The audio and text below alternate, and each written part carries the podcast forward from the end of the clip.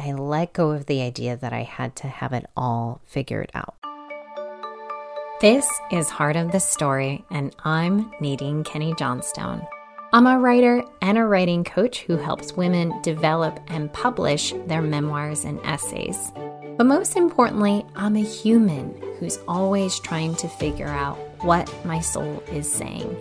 Each week, I'll share stories and tips of healing, hope, and following my heart so that you'll feel inspired to follow yours. We're about to dive into an incredible episode, but just before we do, I want to share with you some important news. We're starting a movement, my friend a movement of women falling back in love with themselves and remembering just how wise they truly are. As part of this movement, I have written a book. It's called Come Home to Your Heart. It is a collection of 28 little life moments that really restored my spirit, and then all of these journaling prompts so that you can explore the inner depths of who you truly are and the wisdom you have deep within you. And it is available for pre order. I have the link in the show notes, and then it'll be on your doorstep in May. I'm so thrilled. Now, on to today's episode. Hi, friends. Today, we are going to dive deeply into one of the biggest questions that I get as a writing coach, and one of the biggest annoyances and roadblocks that stumps writers. And that is how do I structure this thing? Especially if you're working on a book, but these tips and tools that I'm about to give work for essays and stories as well. How do I structure this thing? It's one of the biggest questions that I get because many writers feel like they can't move on or they can't even start if they don't know how to structure something. And it becomes one of the biggest roadblocks and hindrances to either starting or finishing. So, this is one of those goodies where if you have a notebook nearby or the notes section in your phone at the ready, it might be helpful because I'm going to give hands down my top tactile, tangible tools and tips, lots of T's here, that you can use in order to navigate the uncertain realm of structure. I'll make it easy breezy for you. First and foremost, a writer has an idea. They want to write about XYZ topic. And immediately after they have this grand idea, especially if it is a complex one, they go, okay, I want to write this, but how do I organize it? What will the structure be? And one of the first pieces of advice I always give is one, find models. Find models. This seems obvious enough, and we see it in any other type of industry or profession, but writers often forget about this little ditty. So, for example, if you have the great fortune of being able to build a home, right? And if you went to a designer, an architect, and said, I want to build a home, they would ask, okay, what do you want it to look like? And you might in your head have a vision of the feeling, maybe some colors, a tad bit of the layout. But what would be most helpful for you and the architect is if you had some basic models of inspiration. So you could at least narrow down your starting place. Because a split level suburban style home is very different from a city bungalow, is very different from a loft apartment, is very different from a rural farmhouse feel, right? So you need to have models to even narrow down. This part of the process is when I go to my bookshelves and I go to my bookstore. When I was writing my book that just came out, Come Home to Your Heart, I immediately went to my bookshelves as the ideas started coming, and I knew that, first of all, the inspiration behind the book was Shauna Niequist's book, Present Over Perfect. And then later, as I was deep into the writing of it, another book that felt very impactful and inspiring is Leeana Tankersley's Hope Anyway.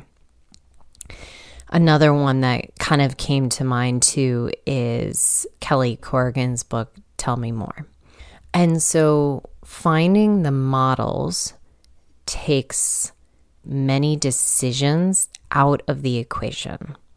It's eliminating the feeling that I feel when I go to Costco, right? when I go to Costco, I don't go to Costco. That's the issue. because when I go to Costco, there are so many things there in bulk. Just my brain goes, nope, done, and it shuts down. Whereas if I go to a local farmer's market and there are just 12 little bits of produce to choose from, I'm a much happier camper. So your brain wants less decisions to make, which will help free up the roadblock if you narrow down.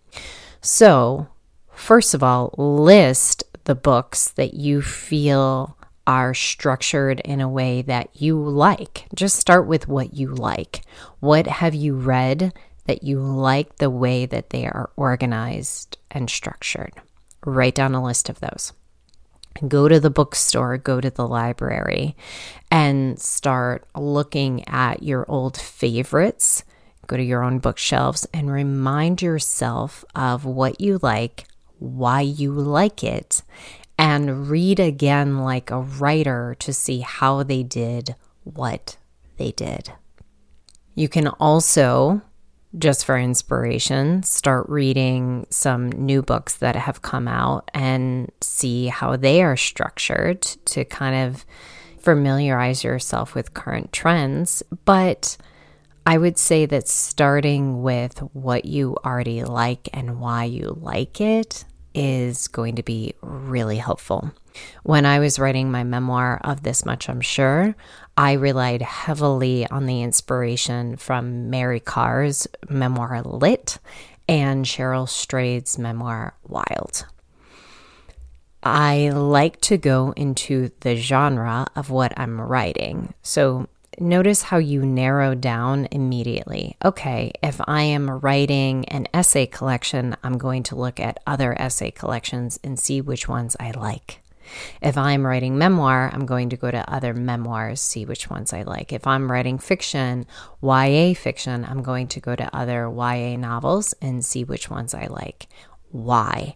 And then study their structure, write it down. This is called reverse outlining. When you look at how other books are structured and you outline their chapters, it really helps to see how did they do what they did. You read the book for the first time as a reader, but now you're reading it again as a writer. For Come Home to Your Heart, the book of mine that just came out, my second book, I knew it was an essay collection because I was writing it in essays when I first began. I didn't know what it would become, but I noticed that rather than chapters that kind of have cliffhangers at the end, each piece that I was writing had a beginning, middle, and an end. Each piece was a self sustaining essay. And then as I wrote more and more of them, I thought, oh, lots of essays here. This is an essay collection. So I looked at other essay collection type of books that also have memoir infused in order to see what other people did and how they did what they did. This leads me to my second point, which is the advice that I give to other writers and what I use with myself is not what do you want it to be, but what does it want to be? So a writer will come to me and they'll say, I have this idea for a book and I just I don't know what the structure should be though. I have no idea and it's really stumping me. And I'll say, "Okay, talk me through this idea. What what topic is it? Okay, tell me more about the story. And I just have them start storytelling to me. I want to write about my MS journey and the holistic approaches that I used as part of my healing. One of the writers I worked with, her name is Arlene Falk, and her book Walking on Pins and Needles came out last year. Okay, so you have that idea, or somebody else comes to me and says, I want to write a memoir about my Irish heritage, my family history. Okay, that's another one of the writers that I worked with. Lois Farley Chauffeured, and her book is Finding Home. So these writers, whatever idea, they come to me and they say, I want to write about this, and I've been writing some things, but I just don't know what the structure is. And I say, okay, what is inherently already there? What have you already come up with? What is innately revealing itself? What does it want to be? So you look at the pages, and the pages reveal an inherent structure already. I, as the outsider, notice, oh, what you've done here is, oh, you're writing uh, something that is kind of like a braided book where you have one storyline about your own life, but then you have another storyline about your family's history. So it's almost like a braid. Well, you have a few choices here, right? You can go back and forth. One chapter can be your story, one chapter can be family history, back and forth, back and forth. But what I see here that what you've actually done with the writing is that you've kind of infused both within each of your chapters. So it's already showing you what it wants to be, right? And this is the beauty of just writing first and then starting to notice your own patterns. Whenever a writer says, I don't know what to do, I'll say, okay, free write first. Just write without thought and then let it reveal itself. So, one of the best things that you can do is just write without thought or plan, telling your story how you would naturally tell your story in the way that feels completely innate to you. And then compile your pages. Say, try to get up to maybe 50 pages, print them out, and just see what you have. Notice the patterns because what seems very obvious and natural to you is not obvious or natural to somebody else. Somebody else might innately write in third person in a collage style, and that just is what feels completely natural and innate and authentic to their story. You might write in first person and stick to a chronological structure and your structure is there without you even realizing it. So, compiling the pages really, really helps. There's a wonderful writer out there called Mary Carroll Moore. And years ago in Boston, I took a writing workshop with her, and she taught the W method for structuring books. And she will say, even herself, that it comes from, is inspired by many other kind of three act structures that um, writers, even Shakespeare, were using for plays and things. And so when she was teaching this W method, she was saying how essentially all of us tend to, most of us tend to write islands, meaning these little pieces. We write a scene here or a chapter there, and the more islands we write, eventually, this is my own thought, they come together to form a country. or you can think about you're writing different states and they come together to form a country. Or, you know, just that idea of each thing you write is a piece of the puzzle and you will form the puzzle, but you first need the pieces. So you write these islands, as Mary Carroll Moore says, and then after you have enough of these islands, you start looking and going, how do I want to fit them together? One way is to look at what the patterns are that are already there. What are you already doing? And does that serve this story? At the end of the day, you want to ask yourself, does this serve my narrative? When I was first writing, when I was in an MFA program in Chicago, I wanted to be um, smart and witty and would write these interestingly structured pieces because I wanted to be interesting and almost like a master of form. But oftentimes the story itself would suffer. So I think, oh, I have this brilliant way of structuring it where it's kind of almost like a mystery, and I'm going to put this here and that there. And it almost seems like what's going on here, but then it's going to come together. And, and it's like, okay, but at the end of the day, why? Does it serve this story? Does it leave your reader confused? Is it about your ego? the way you're structuring it? Or does it all come together and make sense for why it's organized the way it's organized? So there's a difference between your reader being curious and confused. You want your reader to be curious and keep reading, but you don't want them to be confused. So if you're attempting an experimental structure, that's great as long as it doesn't leave your reader confused and as long as it serves the narrative. So, there are these interesting styles of essay called hermit crab essays, where they are essays that take the form and structure of whatever thing it's emanating or mimicking. So, say you are doing a hermit crab essay and your entire essay is actually structured as a recipe.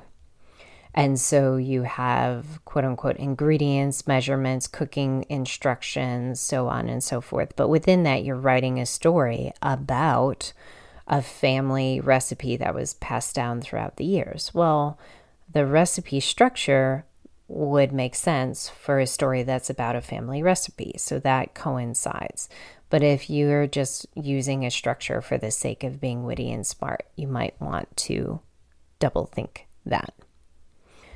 So, to think about it so far, you're finding models, you're referencing what you already like, you are using that maybe as a basis for inspiration, not to copy what somebody else has done, but to think, okay, how did they do that? And then how can I use those tips and tools for my own content? You are compiling these islands or these pieces and you're seeing what's already there, you are figuring out what best serves the story and the reader so that they are curious rather than confused. So, then what happens once you have a compiled amount of pages? Here's what I recommend print them out print them out, print them out, print them out. I can never figure out structure when I am looking at a computer whose only physical structure you have to scroll through. Like it doesn't make sense to me to figure out the tactile structure of something when I cannot tactilely hold it in my hands. So, with my book, Come Home to Your Heart, I wrote it over the course of a few years, five years. And when I first started writing it, I didn't know what it was going to be. I just started writing these essays. As my memoir was coming out, of this much I'm sure, as it was coming out, that story was already processed and out in the world. And I kept feeling the desire to just write these little essays about random life observations. And so I did. I just followed the call, so to speak. I just followed my own curiosity and just let myself write what I wanted to write. I was paying attention to what I was paying attention to.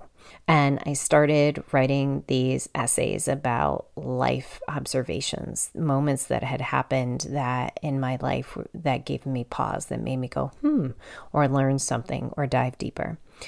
So I wrote these essays and wrote some more. And then got to a point where I had maybe, I don't know, 75 to 100 pages of these essays. No idea what they were about, no idea what they were about to become. I could tell that they were all obviously memoir and uh, creative nonfiction. They were all about my internal journey that was happening as a result of my external life journey. And so I printed them out one day and I cleared my home office. I pushed all the furniture to the side and spread out the essays one by one on the floor. So they were in my Google Drive and they were all separate little little things and I just print them out and I put them at random on the floor. So like each essay was its own little pile. So I had I don't know, maybe 10 piles, 12 piles. And I just started walking around the room looking at them on the floor. I looked at their titles, which were in bold. Each time I looked at their titles, it kind of reminded me what the piece was about. And I just started walking around, weaving in between the rows. I kind of put them in rows and columns. So it was like a big square grid of these essays on the floor. And then I got super geeky and I started pulling out colored post it notes. And I started noticing the topics that were in each essay. So I'd walk by an essay and I'd go, oh, okay, well, that's about parenting. It's also about anxiety. And so each topic that it was about at its core became a colored post it. So, parenting, say, was blue, anxiety was yellow, whatever colors. And then I would walk around to each of the other essays, and if they also were about parenting, I'd put a blue post it on it. If something else was about anxiety, I would put a, a yellow post it on it. And I just started tagging and flagging them with these colored post its to show what they were about. Oh, so this one has five different post its on it because it's about parenting and anxiety and teaching and spiritual journey and whatever else. What that did for me is that it got me noticing thematically what these pieces were about. Then I even went a step further and geeked out even more and then created a spreadsheet from there and did these color coded kind of check columns where it's like, okay, essay number one is about parenting column, check, anxiety, check, this, that. So I could look at a single spreadsheet and go, okay, 11 out of 12 of these are about parenting. So is this a collection of essays about parenting? Okay, 10 out of 12 of them are about anxiety. You know, I'm just making up these numbers. Is this collection about getting to the heart uh, of and healing anxiety? So it just helped me look from a zoomed out perspective at what I already had. What do I have here? What are these about thematically? So, one way to approach structure is just to look thematically and go, what's even here? So I had a choice. Do I want to put these essays together in terms of this is an essay collection, and section one is all my parenting essays, section two is all of my marriage essays, section three is all about inner world spiritual essays. I attempted that first. I did that first. So you can attempt the thematic approach at structuring by using color coding, by using post its, by taping up on the wall, by making spreadsheets. There are many ways to go about it, but it has to be a tactile process for me personally. When you do this, you can see if there's any innate order and structure there and see what works for you. I did that, and what I noticed is holy crap, these bounce around time so much that my reader is going to be so confused. So if I have a bunch of parenting essays and one in one Geo is three and another one he's seven, but then this one come which one do I then go parenting and then chronological within the parenting? But then when they get to the marriage chapter, then I'm going back to square one in terms of chronology when we when we first got married and like it felt confusing to me and I was the writer. So I thought, ookie dookie. I don't know about this. And then I just kept writing and I kept compiling more and more and more. And then the next thought was chronology. What is my structure in terms of chronology? Do I want to go from start to finish. And this helps you ask yourself as a writer what time period does this cover? What is the inherent chronology there? So I realized that the essays that I was writing about, the majority of them were from the last 10 years of my life. It almost kind of picked up where my last book left off. My memoir left off at my son's first birthday, and a lot of the essays I was writing picked up from his infancy through today. So I was like, okay, well, it spans roughly a decade. So at least I know that. So do I just put them in chronology? Maybe I do that. And so for moving forward, I started putting them just in chronological order. When I wrote my memoir, I wrote it in chronological order, but a lot of memoirs need a prologue that hooks the reader with a bit of excitement or drama or just to show, like, hey, I know you're reading my life story, but it's not going to be boring. And here's something big that happened. And so let me give you a little sneak preview at it. So while I wrote my memoir, I didn't write it chronologically. I wrote it in bits, but I structured it chronologically. I took a chapter that was like three quarters of the way through and I brought it to the prologue in order to show, like, whoa, here is a really intense moment. And then the prologue ended, and I was like, pause you're not going to see what happens yet. You have to we have to go back to the beginning first so you can even understand. So it's a way for a writer to engage a reader because people might not want to start with the day I was born or the day I met my partner. They you know, they're like at least promise me that something exciting is going to happen here. And those are some things to think about with chronology. So for this essay collection and come home to your heart, I started putting them in chronological order. I just kept going from there for a while. And just time passed, and I, I let go of the idea that I had to have it all figured out. So you can go the thematic route, you can go the chronological route. You can also go what I mentioned earlier, the experimental route. Does it make sense to make it collage or braided? Meaning, like collage is where things are not in specific order. You're kind of melding and playing with time. It's non-linear. With experimental, it's okay, are you doing some kind of interesting pattern? All of the odd chapters are going to be um, pieces from the 1950s. All of the even chapters are going to be chapters about the 2000s. Who knows? It's, you know, do you want to be experimental? Do you want to do some of that interesting hermit crab stuff I talked about? Do you want it to almost feel like a mystery novel to figure out where you're doing something interesting with puzzle piecework?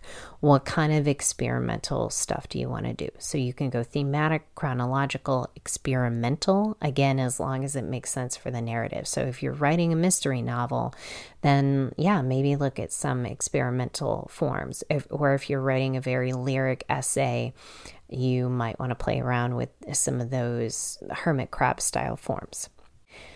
And then finally, what you might have to think about is function, function, function, function. So, what struck me was that with each essay I was writing, I felt like I kept wanting to have some kind of now your turn section.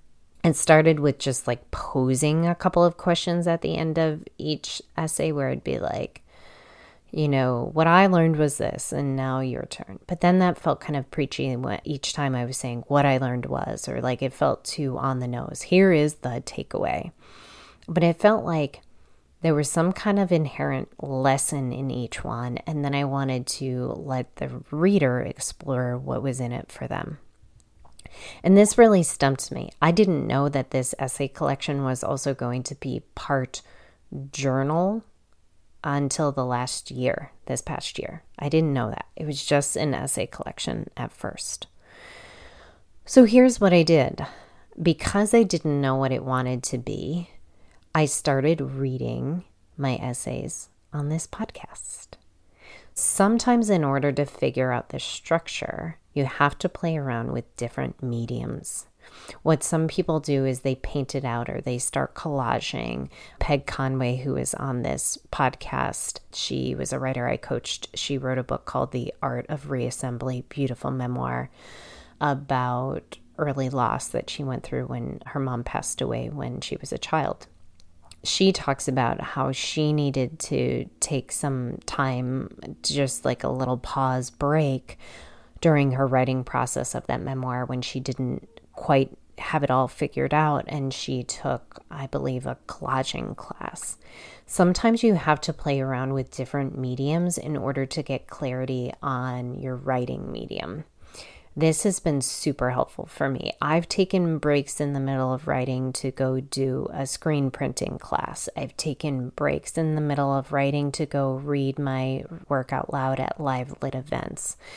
I've done other things that, in some way, even if I didn't even realize it at the time, informed the project I was working on. So, because I felt a bit like, hmm, I don't know what this wants to be, at first I just thought maybe it wants to be podcast episodes. I love telling my stories out loud. We were in the midst of the pandemic. I couldn't go read on stage. So, I wanted to share my work out loud. So, I thought maybe all along these essays have been for audio, for being read out loud, for sharing like we would around the fire, right? Just telling them out loud. So I started sharing them on the podcast, recording them. And it's almost like I couldn't help myself. After each essay I would record and read out loud, after I would stop reading, I would keep recording and I'd say, and now here's something to think about for yourself. And I'd then apply it to the listener. And then I'd give a sort of like prompted meditation at the end. You know, if you've been listening to this, that that's what I do whenever I read my essays out loud. I bring it to the reader slash listener afterwards, and then I guide you through reflection questions, meditations, and that just feels very inherently natural. It was once I started doing that multiple times that I thought, huh, if I'm doing that in audio, can I not do that in writing? And I started looking at my podcast transcripts and going, okay, how do I transform some of those reflective prompts that I used in my episodes into journaling prompts? And that's how the structure of, oh, this is essay collection and guided journal, that's how that formed by doing the podcast. The reason why I even got the idea that one could translate to the other and back again is because I had a model. There's a wonderful podcaster out there and author called Emily P. Freeman, and she wrote a book called The Next Right Thing, which was based on her podcast, The Next Right Thing. And years before, I had the revelation to form my podcast episodes into chapters, I read her book, The Next Right Thing, in which she talks about how the next right thing really started off as a podcast because she had these ideas and she didn't quite know the form for them. So she started recording podcasts. And when she recorded enough episodes, she realized then how they could become a book. So last year, when I was going, how do I structure this thing? And I went from, okay, these are essays to I'm going to read these out loud to, okay, I am doing these prompts afterwards. Okay, they can go back into the written form. Her book came into mine because she kind of gave permission that that could be a way that you can do that. And I thought, Oh. so I started looking at the transcripts of these episodes and going, how do I take those reflective meditations and put them into journaling prompts? And I started thinking about the functionality that I really wanted. If these essays were going to become a book, I wanted it to be half me, half you, half my story, half your story. I knew that deep down. So it needed to function as both my storytelling and then your storytelling. So, how does that work? Well, what is the most obvious function for this?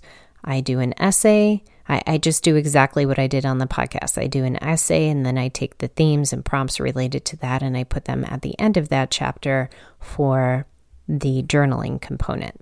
Then the structure revealed itself. Each chapter is essay and then prompts essay and then prompts, essay and then prompts. Okay, fair enough. So then I compiled many of them. And what helps me along the way is looking at the outline the outline of what is already there. On Google Docs, there is an outline format where you just click the outline button and you're able to go from having, you know, a 300 page manuscript to you look at the left sidebar and you can see all your chapter titles there. It's another way of zooming out and looking at it as an outsider's perspective. The more I looked at my outline, I could see if the flow was even there, if it was working.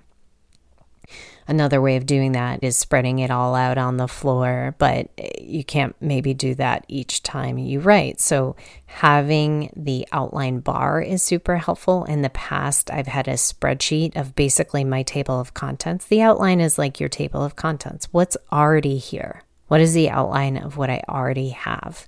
In Scrivener, there's the outline function.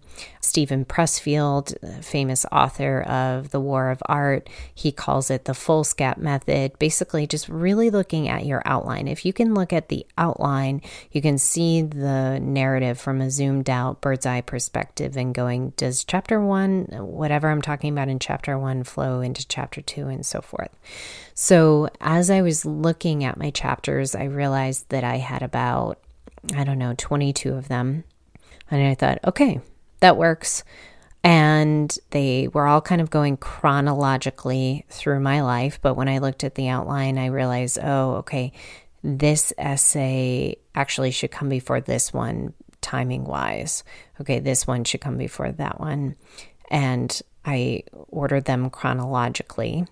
But then I realized functional wise, how many chapters do I want to have? And I was talking to my husband one day and I said, "Oh, right now I have 22 chapters." And and I said, "So I'm thinking of the journaler, you know, would they do one a day? How many days would they want to do it?" And then 22 felt even though it's an even number, it felt like an odd number of chapters in that, okay, would they just stop writing after 20 two days. Usually people look at things by weeks. So maybe do I want to have 21 chapters?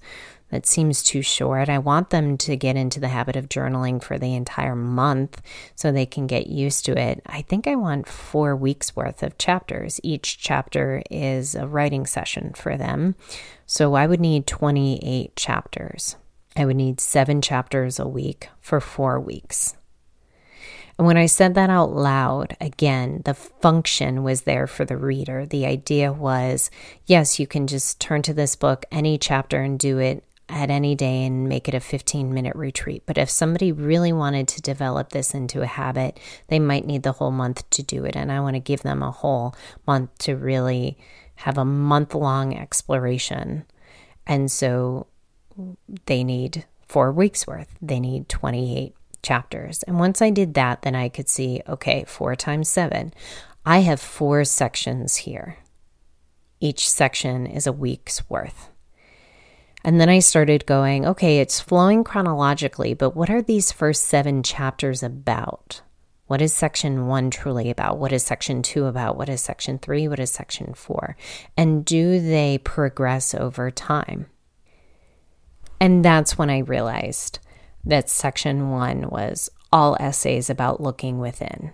And then section two, I wanted to be about learning and expanding. And section three was all these chapters about nothing going according to plan. So it was okay, dealing and healing when life doesn't go according to plan.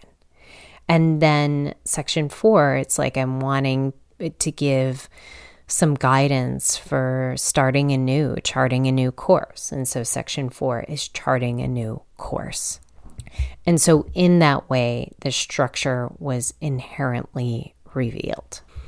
So, when you really think about the function of it, when I was looking at those four sections, then I had to do a little bit more rearranging because not every essay out of the seven might have fit under that kind of category and gone chronologically, but I kind of not only thought about, okay, what's already here, but with a guided journal, what kind of progress do you want to make? You want to look within, you want to expand, and then you want to know what to do when life doesn't go according to plan. And then you want to figure out where do I go from here, charting a new course. And so that just felt functional and natural. And that's what was mostly already there. And from there, I had to delete an essay or two and then add an essay or two to really fulfill those categories. So in the end, it was a blend of function, chronology, and theme.